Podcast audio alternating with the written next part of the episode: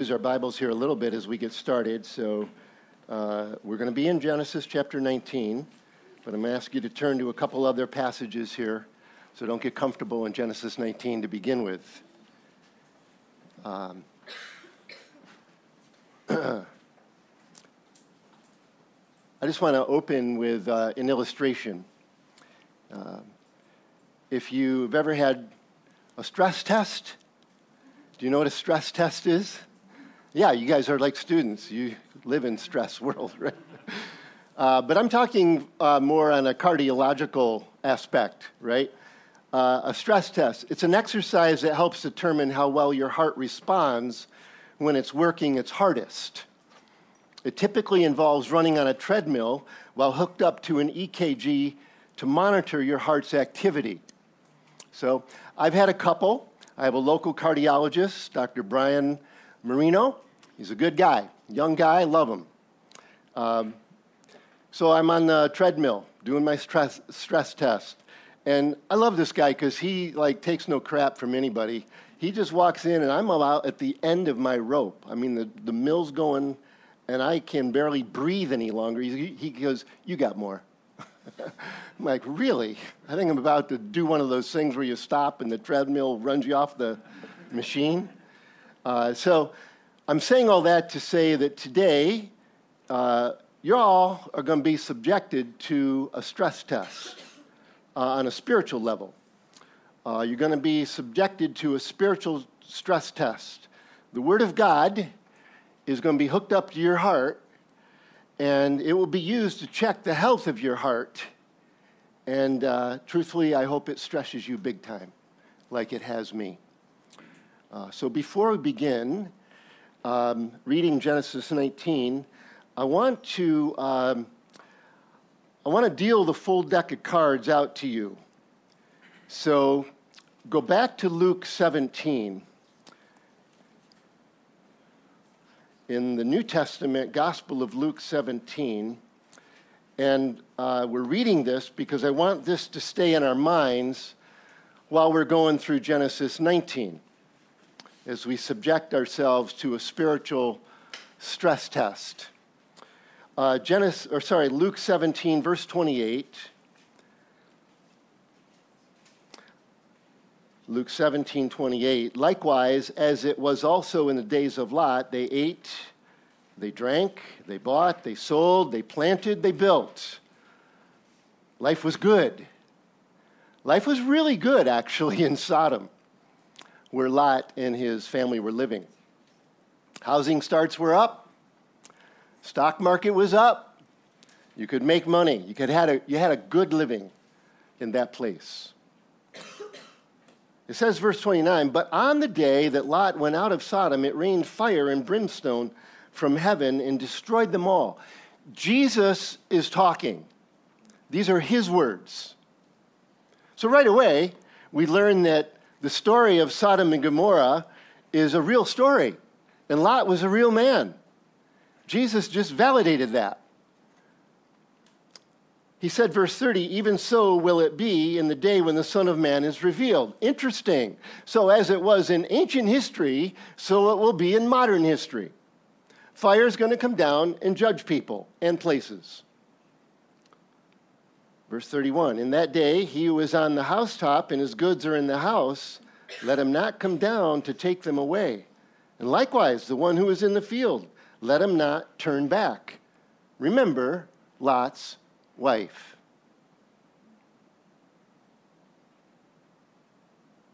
That's Jesus talking to the church.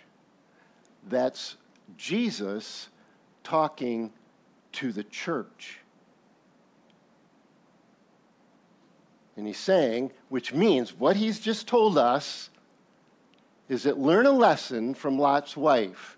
So that means we are to read Genesis 19 from a perspective of what's this saying to me today? Verse 33 Whoever seeks to save his life will lose it, whoever loses his life will preserve it. One other portion in the New Testament while we're here, go to 2 Peter chapter 2. This is the only other time that Lot is mentioned in the New Testament. 2 Peter chapter 2. You're just a little bit before Revelation. If you move to the right from Luke, 2 Peter 2, verse 4, we'll start there.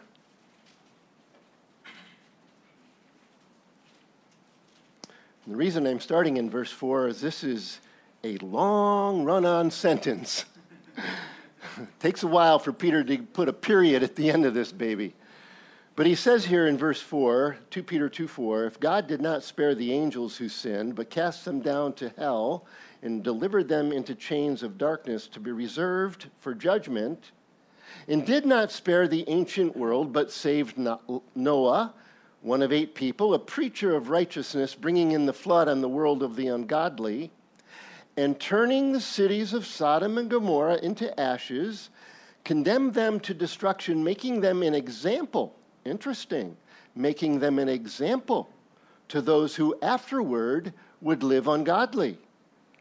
Verse 7 And delivered righteous Lot, who was oppressed by the filthy conduct of the wicked, parenthesis, for that righteous man dwelling among them tormented his righteous soul from day to day by seeing and hearing their lawless deeds. Back now to our run on sentence. The Lord knows how to deliver the godly out of temptations and to reserve the unjust under punishment for the day of judgment. Jesus said, Remember Lot's wife. And he said that to us. And so as we read Genesis 19, we have every reason to be mindful, to learn a lesson from Lot's wife. Peter doesn't say, remember Lot, but he tells us, learn a lesson from Lot. And if it wasn't for Peter, when we read Genesis 19, we wouldn't even think Lot was a Christian. And I'm using Christian in a more generic term. We wouldn't think that he was a believer. But thank you, Peter, for informing us that he was, in fact, saved by faith. And because of that, God gave him his righteousness. Righteousness was imputed into his life. He was a righteous man. Peter tells us that three times. So we're to learn a lesson from Lot as well. There you go. Now we can go back to Genesis 19 and we'll breeze our way through this exciting story.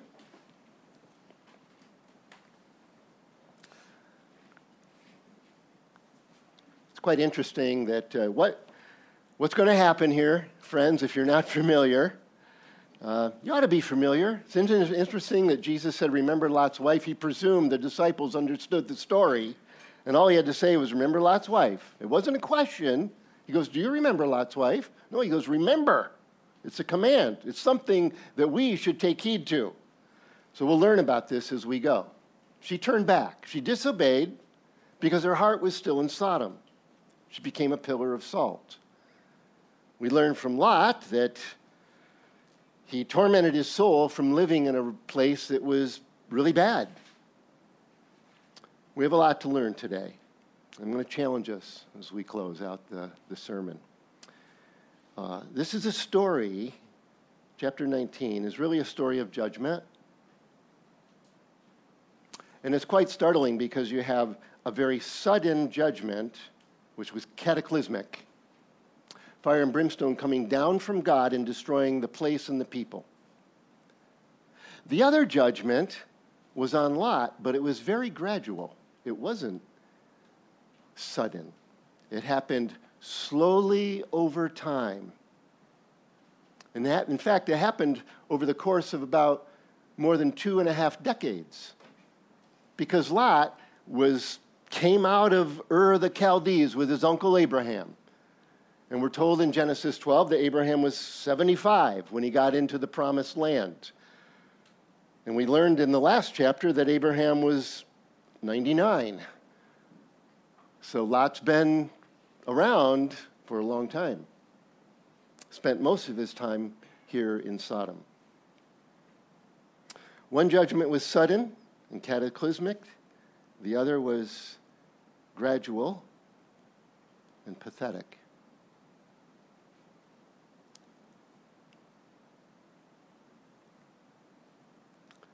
Verse 1. Now the two angels now the two angels. Chapter 18, chapter 19 are one long narrative. Chapter 18, Abra- we closed out that chapter with Abraham uh, having entertained, shown some hospitality to three men, it said. One of those three was the Lord Himself. The other two were angels. After they enjoyed a meal together with Abraham, uh, two of the angels journeyed down to Sodom. Verse 22 in chapter 18, if you want to look at it, it says, The men turned away from there and went toward Sodom, but Abraham still stood before the Lord. Well, now we pick up the story. The two angels came to Sodom in the evening, and Lot was sitting in the gate of Sodom. When Lot saw them, he rose to meet them. He bowed himself with his face to the ground. And he said, Here now, my lords, please turn into your servant's house and spend the night and wash your feet. Then you may rise early and go on your way. And they said, No, but we will spend the night in the open square. I don't know why they wanted to do that, honestly, but that's what they said. Now, brothers and sisters, these are angels. They've come from heaven. These are angels. They have no sin. They have come from God's holy glory. And they have assumed a human form, so much so that I'm not sure Lot even recognized them as angels. But there was something about them that caused him to leave his place at the city gate and go out and to bow down to them, much like Abraham did when he saw them. They're angels. Lot was sitting in the gate in Sodom. By the way, Lot's name means covering. Isn't that interesting? His name means covering. and we're going to see that that's in fact the way Lot lived. He put a basket over his light, he covered up his true identity. Or he lived in such a way that it became a joke. And you're going to see as we go through this that nobody regarded his word. The angels were like, Nah, I don't think it's wise to go spend a night in your house, Lot. The men of the city are going to completely deny his plea for righteousness. And then his own sons, son in laws, are going to laugh at him. He lost his witness. Why? Because his walk didn't match his talk. And when he finally dared to open his mouth, everybody goes, Ha! You are telling us? Fascinating, huh? So Lot's name means covering. He's sitting in the gate. You all know what the gate means, right? In the Bible, the gate is a place of authority, it's power, it's where business transactions were taking place, right? Uh, it's a place where legal matters were settled. It's a place where legislation was established. The gate was kind of everything, right? Remember Boaz, right? When he redeemed Ruth, he did it at the gate of the city of Bethlehem. Right? The gate was a place where things happened, and it's a place where people tended to congregate. Lot evidently was a sort of a prominent person. But I want to show you there's a progression in Lot's life that needs that we need to be reminded of. It's very important in the in the in the story. So go back to chapter 13, and I we'll just breeze through this. Chapter 13 in Genesis, verse 10. You see, remember, as I already told you, Lot followed his uncle Abraham out of Iraq. That's where Mesopotamia was Iraq, Iran, right? Over in that area. He followed him and he lived with him. And Lot actually traveled down to Egypt with Abraham and back again. Lot actually acquired and said, had his own little startup which became a pretty profitable business. Abraham was a farmer, cattle and sheep and goats and donkeys and camels, right? Lot also was a farmer, but it got to a point where the two of them ran out of pasturage and they needed to separate. So conflict arose between their respective herdmen, and Lot, rather than yield to his uncle Abe, he just Abe yielded to him. And he said, Look, man, this isn't working. We're not getting along. And for the sake of unity, how about you just pick whatever property you want, and then I'll distance myself so that we can, we can get along. So Lot's like, okay, thank you, good idea. Verse 10, Genesis 13 10. Lot lifted his eyes, and he saw, or he looked, at all the plain of Jordan that was well watered everywhere. Before the Lord destroyed Sodom and Gomorrah, it was like the Garden of Eden, like the land of Egypt, as you go, go toward Zoar. Okay, Zoar, uh, yeah, so that's what he did. So Lot looked, he saw a place that was really good for pasturing his cattle. He had a lot, pun intended. he wanted more. I want you to understand that. That's key to understanding.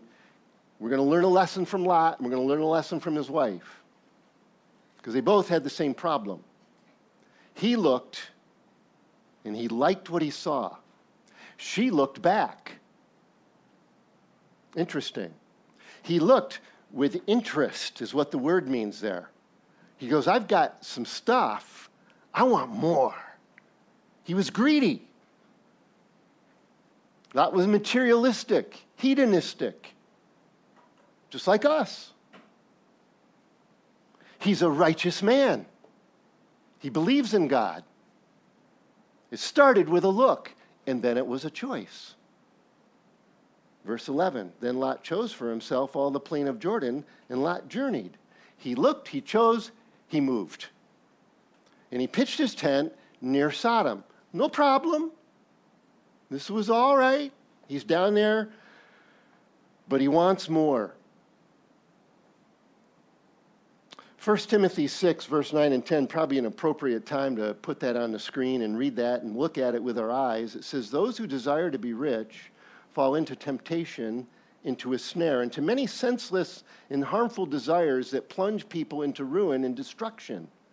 For the love of money is a root of all kinds of evils.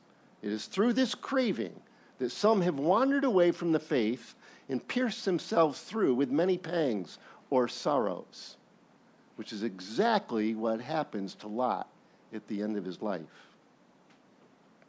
Okay? So he lived near Sodom. In chapter 14, verse 12, it says, uh, chapter Genesis 14, 12, they also took Lot, Abram's brother's son, who dwelt in Sodom, and his goods, and departed. So he started with a look and a decision.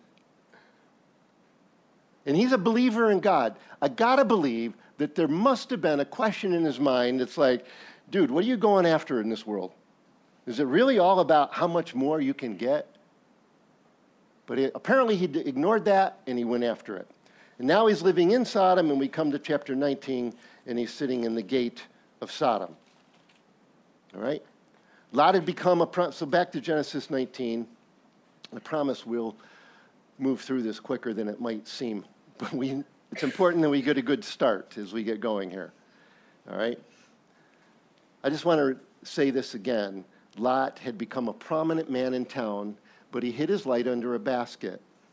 Salt has lost its flavor. Kent Hughes says this Lot had said little or nothing about his faith, that is. Forthrightness would have jeopardized his standing.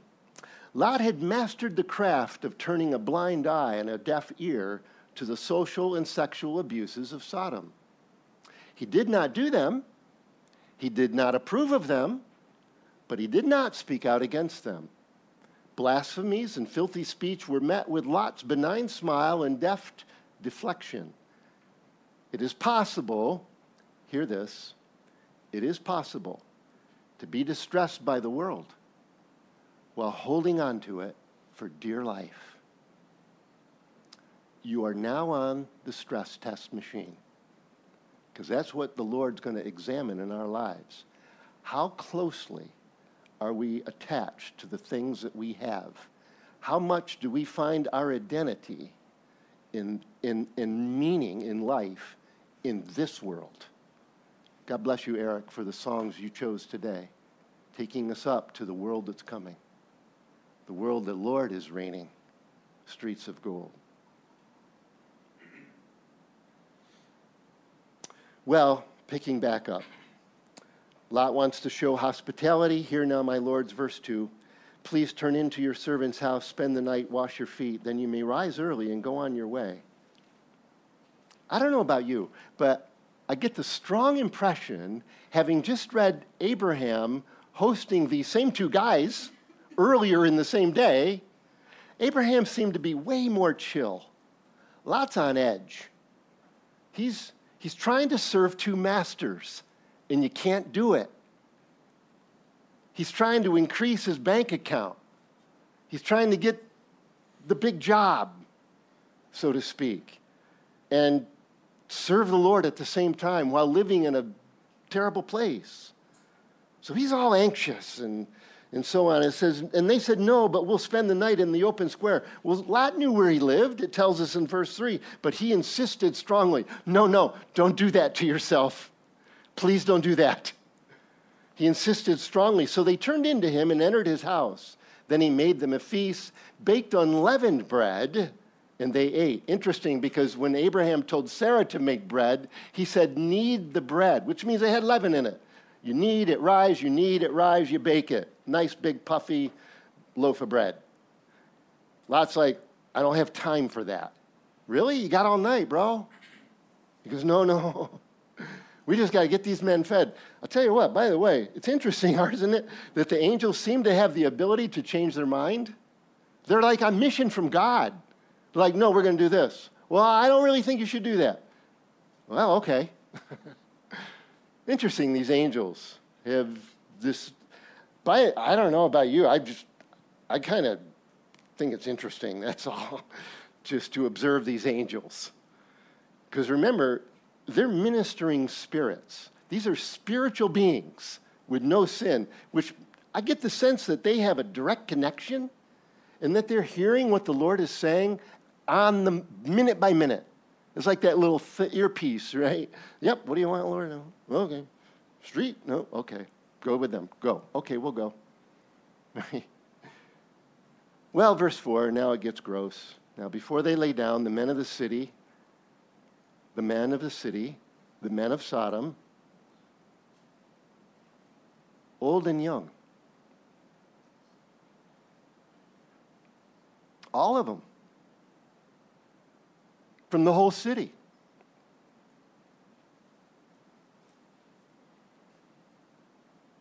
They surrounded Lot's house. He's inside. He's sitting at the table. And it said feast, he made them a feast. It literally means a banquet. And when you look at the word throughout the Old Testament, it often refers to wine is involved. It, it's, a, it's an occasion for some, some good wine with your meal. Abraham served milk and a little bit of cheese with the bread and the meat. So they're just inside candlelight. There's no electricity, right? It's, they're just candlelight. It's evening. Everybody's time to lay, time to go to bed. It's like I don't know what time you guys go to bed. Well, you're all going like this. Maybe you haven't gone to bed yet. I don't know. You're doing an all nighter. Yeah, right. Carlton's yawning. Uh, yeah. right? Well, anyway, it was apparently it was time. They'd had a meal. Um, well, little did they know that outside of their home, all the men, young and old, had surrounded the house. And then all of a sudden they hear them bring them out, bring them out, bring them out. And Lot is like, oh no, that which I feared has come upon me. They called to Lot and they said, Where are the men that came who came to you tonight? Bring them out to us that we may know them. So what's that mean? Anybody? That we may know them. That we can talk to them? No. It means what you might think it means that they wanted to have a homosexual relationship. Okay? Homosexuality is sin. It is. Okay? Let me read a couple verses. Leviticus chapter 18, verse 20. Let me just read this to you.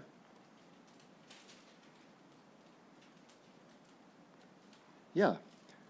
Leviticus 18, verse 20. You shall not lie carnally with your neighbor's wife to defile yourself with her. Wait a minute, Pastor Scott. I thought you were talking about homosexuality. Yeah, I'm going to. It's a sin just like adultery, just like bestiality, just like pedophilia. It's a sin. Because the Holy Spirit, who's writing Leviticus, goes on, he said, You shall not lie with a man like you do with a woman. It's an abomination. You shall not mate with any animal to defile yourself. Leviticus chapter 20, verse 13. If a man lies with a male as he lies with a woman, both of them have committed an abomination. They will be put to death. And that's all surrounded by the same context that I've just related to you a minute ago.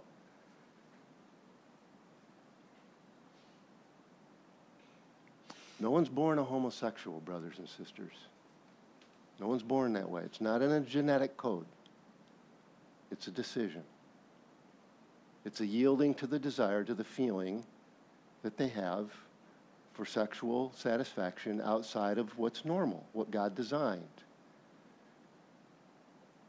Rosaria Butterfield says this homosexual, homosexual orientation, as described today, is an unbiblical category of personhood because it redefines sinful desire as something that defines who you are rather than how you feel. Homosexuality or any sexual perversion can be forgiven. Praise the Lord. In fact, it already has been.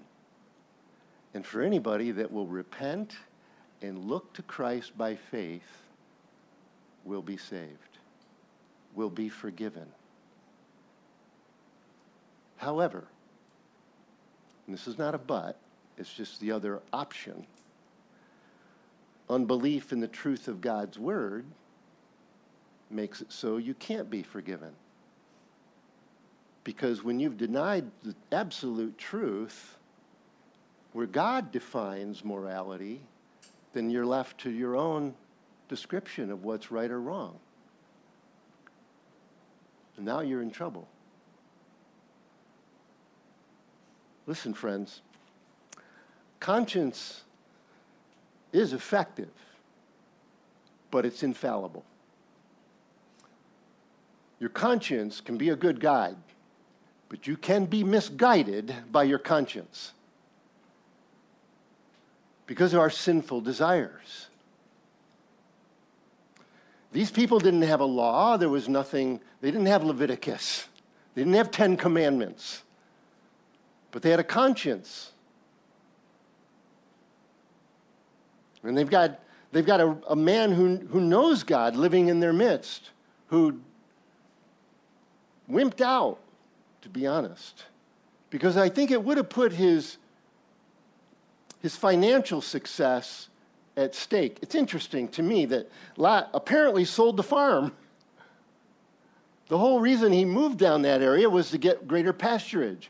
Apparently, he sold the farm, bought a house. Now he's living large, kind of like the Beverly Hillbillies, right? Off to the hills they go. Beverly Hills, that is, right? Got themselves a home. It's the first time the word house is used in the Bible. And there's streets, and there's a walled city with a gate. So back to the text. It says, Bring them out. Verse 6 So Lot went out to them through the doorway and shut the door behind him. I'll tell you what, I give that man a lot of credit here. That took some guts. That really did. I mean, these guys are, they're militant, actually, and they're willing to go violent. And Lot, he stood out there all by himself. And I give, that took some guts, man. And he said, Please, my brothers, do not do so wickedly. Now, I think he's just, he's approaching them in a very friendly manner. Please, my brothers, please, brothers, listen. He said, See now, I have two daughters who have not known a man. Please let me bring them out to you, and you may do with them as you wish. Only do nothing to these men, since this is the reason they've come under the shadow of my roof. Interesting, right? And they said, Stand back. Then they said, This one came in to, to sojourn here, and he's acting, or he keeps acting like a judge. They recognized Lot was a foreigner, and yet he's become this man in a prominent position and recognized within the city, and they're like, who do you think you are telling us what's right or wrong? And so they pressed hard against the man Lot and came near to break down the door, but the men, that is, the men, the angels, the men, reached out their hands and pulled Lot into the house with them and shut the door. Interesting. Lot's always their hands. The hands of the angels are important here. They pulled Lot in before it got terrible. And then they struck the men who were at the doorway of the house with blindness both small and great, so that they became weary to try to find the door. It's really interesting. Interesting. It's an intriguing story. Uh, just the shock. I mean, it's nighttime, right? So they're probably holding torches, and then all of a sudden, everything goes dark. It was like the power went out. And they dropped the torch, they grabbed their eyes, it's like, what's going on? And then they you know, it's like trying to hit a pinata. You spin the person around, they're totally disoriented. They can't find the door all of a sudden. But they kept trying. My goodness, they kept trying. So, weird, weird. Uh, weird that Lot would say that about his own kids. That's hard to read, right? Um, under the sacred obligations of hospitality, it was often understood that a guest was to be protected more than one's own family. This is a Middle Eastern culture. It was often understood that the guests were to be more protected than your own family. Maybe that's where Lot was coming from. Just let me just say one word about that. Look, if tradition is trumping the truth, then throw the tradition out, especially when it's religious tradition. Okay? Tradition is not on par with God's truth, which was embedded in, in Lot's struggling, vexed mind.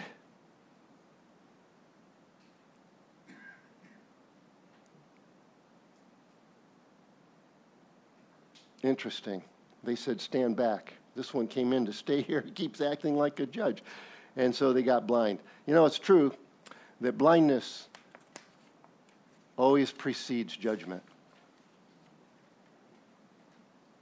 It's hardness of heart that caused blindness.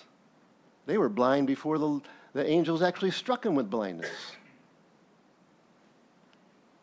Which I think it's interesting that it's the one healing miracle that Jesus did more of than any other. At least that's what we have recorded. I think there's eight different uh, records of the Lord healing blindness, which makes perfect sense because he came to take over the heart. It's like, man, if I can just give you some spiritual insight, then maybe you'll believe in me and we'll live together because that's what I want to do. So, the people involved in homosexuality are often offended because we don't give hearty approval to their actions. In their eyes, absence of approval is unforgivably judgmental. Again, Kent Hughes, I thought that was profound enough to share with you. So the angels intervened, they rescued Lot, they put their hands on him and pulled him into the house, right? They took hold of his uh, hand and pulled him in or pulled him into the house. Well, verse 12. Then the men said to Lot, have you, these are, now we're back in the house, okay? The men said to Lot, Have you anyone else here? Son in law, your sons, your daughters, and whomever you have in the city? Take them out of this place, for we will destroy this place. Now he knows why they're there. because the outcry against them has grown great before the face of the Lord, and the Lord has sent us to destroy it. We're on mission from God. So Lot went out and spoke to his sons in law who had married his daughters and said, Get up, get out of this place, for the Lord will destroy this city. But to his sons in law, he seemed to be joking. He had no credibility. I was like, Really? Come on, Pops. if it's that bad, why didn't you move out a long time ago? Well, when the morning dawned, I don't know if anybody slept that night inside Lot's house. When the morning dawned, the angels urged Lot to hurry, saying, Up, take your wife and your two daughters who are here, lest you be consumed in the punishment of the city. It's very interesting to me that Lot spoke in verse 14, almost identical to the way the angels speak to him here in verse 15. He came to his sons in law, he said, Up, move, it's urgency, there's importance here, and so on. Anyway, verse 16 While he lingered, the men took hold of his hand, his wife's hand, and the hands of his two daughters, the Lord being merciful to him, and they brought him out and set him outside the city. So it came to pass when they had brought them outside that Lot said, or they said, Escape for your life, do not look behind you, do not look behind you, nor stay anywhere in the plain. Escape to the mountains, lest you be destroyed. Lot said to them, Please, no, my lords. Indeed, now your servant has found favor in your sight, and you have increased your mercy, which you have shown me, by saving my life. But I cannot escape to the mountains, lest some evil overtake me and I die. See now, this city is near to flee to, and it's a little one. Please let me escape there. Is it not a little one? And my soul shall live. He said to them, See, I have favored you concerning this thing also, and that I will not overthrow the city for which you have spoken. Hurry, escape there, for I cannot do anything until you arrive there. Therefore, the name of the city was called Zoar. Zoar was part of, uh, it was a little group of five cities. Sodom was sort of the leading city, Gomorrah, and then there was these other three. And they all had the same issues inside those cities. But Lot apparently, uh, really what happens once he's uh, grabbed a hold of by the angel's hands, it becomes a case study for living by fear instead of faith. He so had not been living faithfully for the Lord that when trouble came, he was just full of fear. I think he'd been full of fear before he ever got pulled out of the place. And, and now he's like, I can't imagine. that You're telling me to flee. I can't go to the mountains. Oh my God, my life's just unraveled before me. He's completely undone. And he says, Let me go just go to this little city. I'll just go into this little city. I know that there's issues there similar to Sodom, but I can deal with that one. Okay. Apparently the angels have the right? They're making decisions on their feet. Okay, Lot, go ahead. We'll give you that. And so he went there. Fascinating. Verse 16, I want to just point a couple things out to you here in that little portion. Verse 16, while he lingered, I looked up lingered in the dictionary. Lingered means stay in a place longer than necessary because of a reluctance to leave. While he lingered there was a reluctance to leave. He was unwilling, he was disinclined. While he lingered, they took hold of his hand. All right, friends, how does God take hold of your hand today and pull you out of temptation? Answer He doesn't.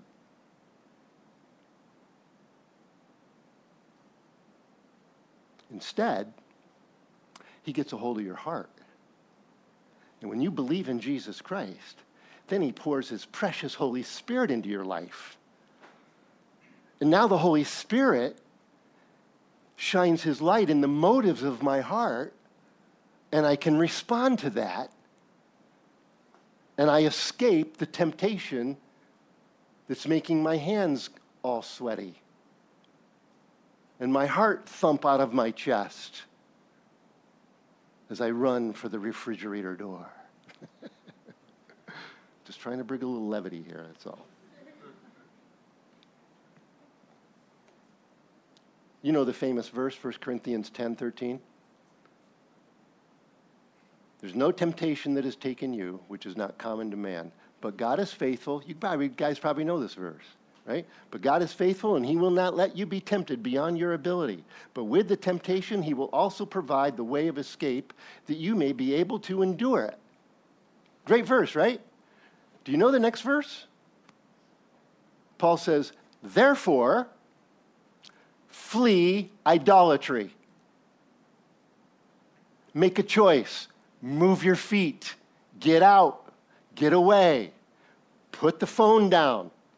Get out of the room. God's not going to take your hand. He's giving you His Holy Spirit. He's giving you the Word, which is like a mirror. It's like that stress test machine. And it's testing the health of your heart. And when you're running and you're running and you're running, and the, and this, and the Word of God is saying, What are you doing? What are you going after? Can I be with you? I'm too busy, Lord. He lingered. He lingered because he liked where he lived. He was reluctant to leave, even though they've told him what's going to happen. The other thing I just wanted to point out to you is verse 22, which is a great verse. This is the angels who are speaking on mission from God. They said, Hurry, escape, for I cannot do anything until you get out of here and get over there. I cannot do anything. That is the answer to Abraham's prayer. Are you going to judge the righteous with the wicked? And the answer is no. Praise the Lord. That is solid rock right there, brothers and sisters. That is solid rock on which I stand, right? Which is Jesus' righteousness given to me. I am saved from the wrath of God. Praise the Lord. I love that verse. I hope you love it. My hope is built on nothing less than Jesus' blood and righteousness. I dare not trust the sweetest frame, but wholly lean on Jesus' name. When he shall come with trumpet sound, oh, may I them in him be found, dressed in his righteousness alone, faultless to stand before the throne. Verse 23, we'll move along. The sun had risen upon the earth when Lot entered Zoar. Then the Lord rained fire, uh, brimstone and fire on Sodom and Gomorrah from the Lord out of the heavens. It came from God. God judged. So he overthrew those cities, all the plain, all the inhabitants of the cities, and what grew on the ground. His wife looked back behind him, and she became a pillar of salt. Which really isn't that weird when you stop to think about all the stuff that's flying around in the air at that moment and just covering her. She just got like, uh, yeah, whatever. It's interesting. Lot looked at Sodom she looked back. Lot married a woman after his own heart. Verse 27 Abraham went early in the morning to the place where he stood before the Lord. Then he looked toward Sodom and Gomorrah and toward all the land of the plain. He saw and behold the smoke of the land, which went up like the smoke of a furnace. And it came to pass when God destroyed the cities of the plain that God remembered Abraham and sent Lot out of the midst of the overthrow when he overthrew the cities in the land or in which Lot had dwelt. Then Lot went up out of Zoar and dwelt in the mountains. Well, that's interesting. So Lot was so afraid to go to the mountains in the first place, and then the angel permitted him to go to the city. Well, then he couldn't, he couldn't, he was freaking out in the city. And so he, out of fear, it drives him up into the mountains. Fear had driven him to Zoar. Fear drove him out again. Fear had brushed aside the call to go to the mountains and the pledge that he would be protected in the land. My question is, Lot, why don't you go back to Abraham? Take your wife, well, she's gone, and your two kids and just move back to your uncle. He doesn't, you know, you never hear anything about Lot praying. You never hear him say anything about God. Lot went up out of Zoar, dwelt in the mountains, and his two daughters were with him, for he was afraid to dwell in Zoar. He and his two daughters dwelt in a cave. You know, it's interesting. Caves are often used for tombs. You couldn't have a more apt picture. He starts by living with Uncle Abe, and he ends up in a cave. Man of the tombs. Now the firstborn said to the younger, Our father is old. There's no man on the earth to come into us, as is the custom of all the earth. Come, let us make our father drink wine. Where'd they get wine? They bring it with them? Is that one of the things they stashed with them when they ran out of Sodom? I don't know. Maybe they brought it from Zoar. But let's get dad drunk, and then we'll see if we can get pregnant by him. So they made their father drink wine, and the firstborn went in and lay with her father, and he did not know when she lay down or when she arose. It happened on the next day that the firstborn said to the younger, Indeed, I lay with dad last night. Let us make him drink wine tonight also, and you go in and lie with him, and that we may preserve the lineage of our father. Then they made their father drink wine that night also. And the younger arose, lay with him, and he did not know when she lay down or when she got up. Thus, both the daughters of Lot were with the child, with child by their father. The firstborn son, or firstborn bore, bore a son called Moab. Y'all know Moab, right? Ruth was from Moab, famously. And the other was born, uh, became the father of the people of Ammon. Weird irony, is it not? Lot offered his two daughters to all those men, and now he's sleeping with them. That's a weird twist of fate. Lot's daughters were motivated by economic desires, not by perverted sensuality. They sought the social security that only children could provide. Where did they learn that? From their dad. Nice job, Dad. Your daughters are learning to live by fear, not by faith because you live by fear, not by faith. I'm sure he didn't teach them that, but they sure caught it. Interesting. That's the last we hear of Lot. There's not even a record of his death. It's just there, living in a dark, damp, cold, lonely cave. All right, brothers and sisters punchline. I want to say to you, I want to declare a fast. A fast. Starting tomorrow night, 6 p.m. Go to Tuesday night at 6 p.m. I want you to fast from food and your phone. Look, I understand. Phones have become an important tool. Use them for your texting if you need to. Make a phone call. For God's sakes, don't take a selfie. That's not the point. That's the whole reason. Stop gramming and chatting and all the other stuff and streaming. Fast from food and your phone. Why? We're fasting for love. Because as I come out of this stress test, I find that I like this world. I like the stuff that I have. And if the Lord said, run, I'm like, ah, I like some of these things. We need to fast.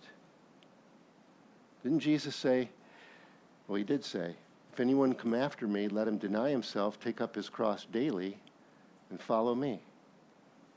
Daily. So we'll just have one 24 hour period of time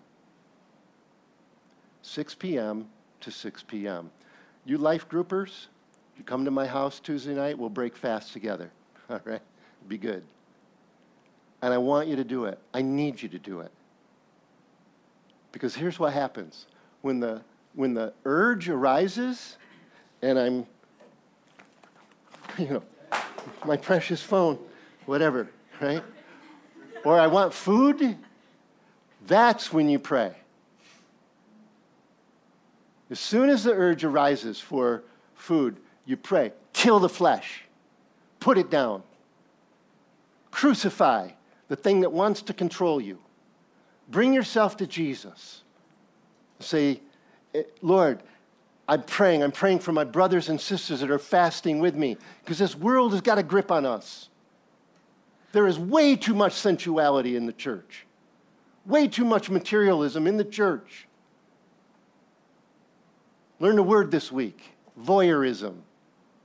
I didn't know what it meant. Maybe you know. It means you watch people who do it, if you know what I mean by do it. And then there's way too much people who are doing it. We need to fast. We're coming off this stress test machine, and the Lord's like, My sons, my daughters, return to your first love. What is first love? It's Jesus. It's when we met Jesus and we realized how much He's forgiven me and how much He loves me and what extent He went to to save my soul. That's love. And in response to that, you, we give ourselves up. And I think it's just good at this point in time in, in, in, the health of the church that we just have a time to, to stop for a moment. And the urges will come. I use my phone a lot, so do you. I don't use it as much as you do. Some of you are addicted. You don't even know it. You're addicted to your phone. Some of you are addicted more than others. You are addicted. It is a drug to you, and you are dependent on it. You look at yourself all day long in this stupid thing, and you tell everybody else, you show everybody else what you're looking at, and they're showing you. It's pathetic.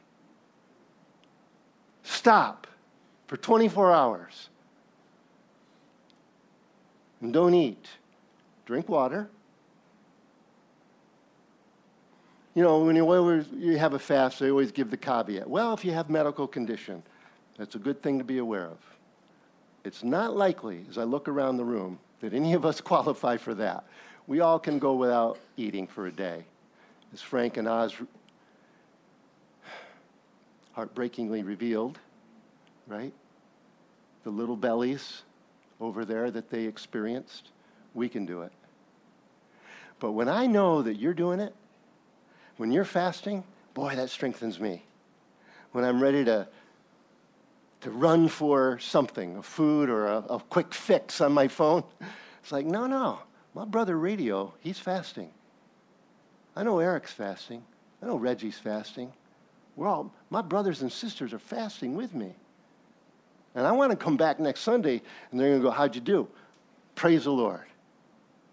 It was hard, but we did it. Remember from whence you were fallen, Jesus said to the church. I'm not center in your life anymore. Everything else has become meaningful to you, more than me, more so than me. Remember from whence you were fallen and return to your first love. Repent and return.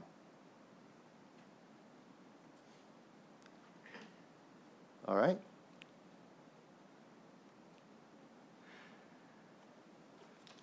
If you want even more support, I don't mind telling you.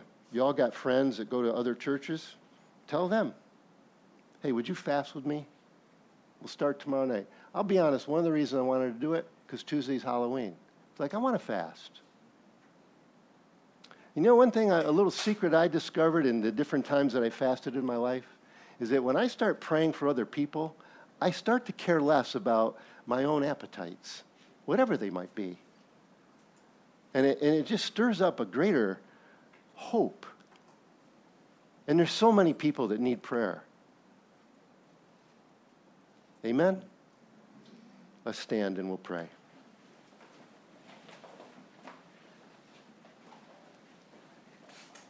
It's hard to read this stuff, Lord. Frankly, I'm surprised you put it in the Bible. It's so graphic, so pathetic. And then we read that you told us to remember Lot's wife. She, her body was out, but everything about her was still back there to her own ruin. And Lot made shipwreck of himself. So thank you, Lord, for the thought to fast together. May you be glorified and make some headway in our life. Advance us in our love for you and our willingness to live faithfully, to sin less, to hate the sin, especially the pride. Oh my God, Lord, that is the most horrible thing. It's so deceiving and so delightful. Please help us, Lord. And I pray that you would revive the church, revive us. In Jesus' name, amen.